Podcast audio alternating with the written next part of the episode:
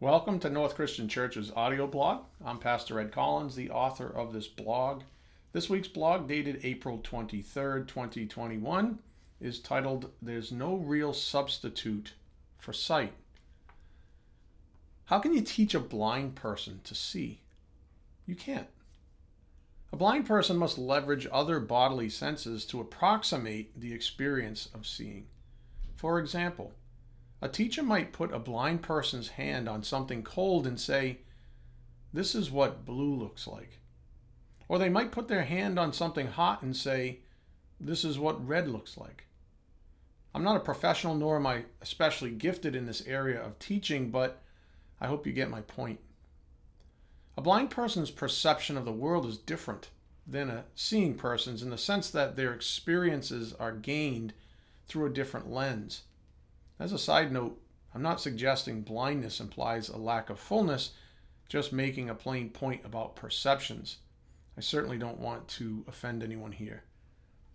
As a result, a blind person navigates the physical world differently out of necessity. We might say that the shell of a blind person's reality is different since they internalize visual experiences differently than a seeing person. In the absence of sight, a person must utilize other senses to approximate some understanding of physical truth. And there's no real equivalent to sight. The same goes in the spiritual realm. John 9 39 to 10 6 reads, Jesus said, For judgment I came into this world, that those who do not see may see, and those who see may become blind. Some of the Pharisees near him heard these things and said to him, Are we also blind? Jesus said to them, If you were blind, you would have no guilt. But now that you say, We see, your guilt remains.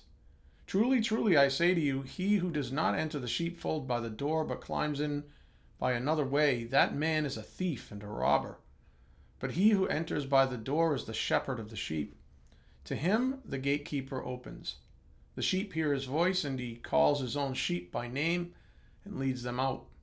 When he has brought out all his own, he goes before them, and the sheep follow him, for they know his voice. A stranger they will not follow, but they will flee from him, for they do not know the voice of strangers. This figure of speech Jesus used with them, but they did not understand what he was saying to them. Jesus used our understanding of sight quite often in his teachings. In John 9:39 he said, "For judgment I came into this world, that those who do not see may see, and those who see may become blind." This requires a little interpretation to understand what he was getting at in context.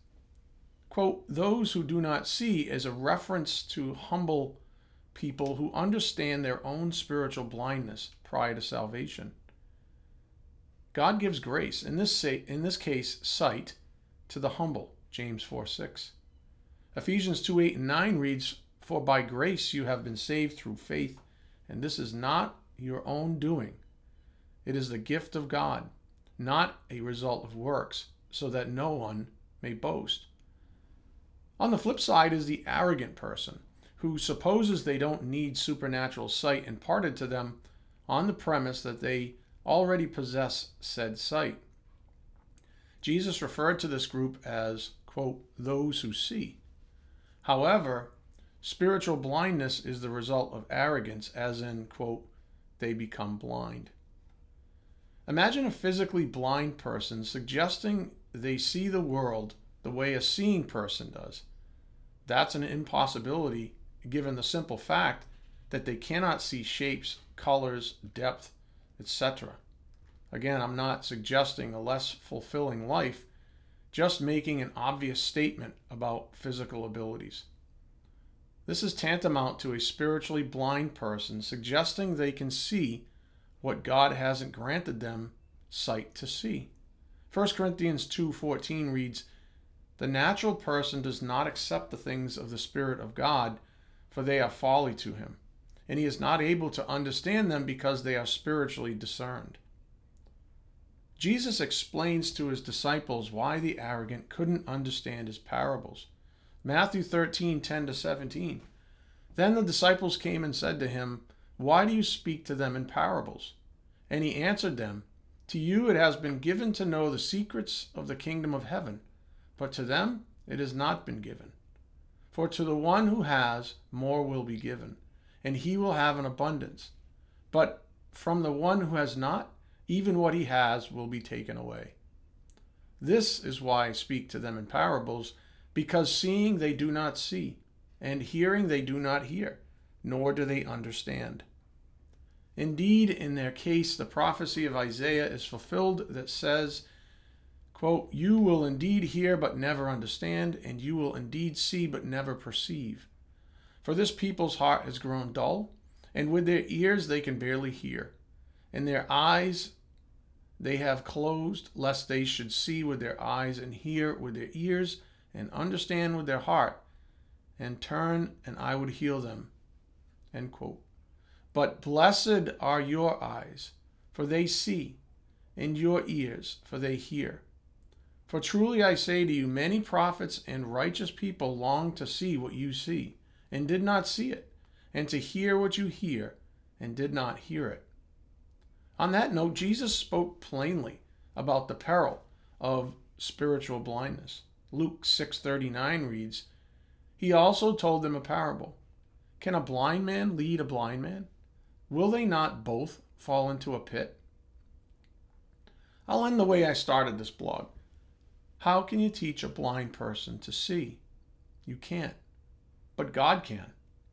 Mark 10:27. Jesus looked at them and said, "With man it is impossible, but with but not with God, for all things are possible with God." The miracle leading up to the great lesson in John 9:39 involved a man blind from birth. It's analogous to all people being born spiritually blind.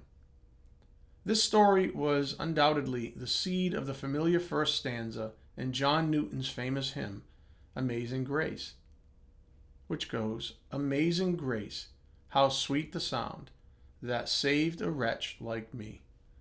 I once was lost, but now I am found, was blind, but now I see.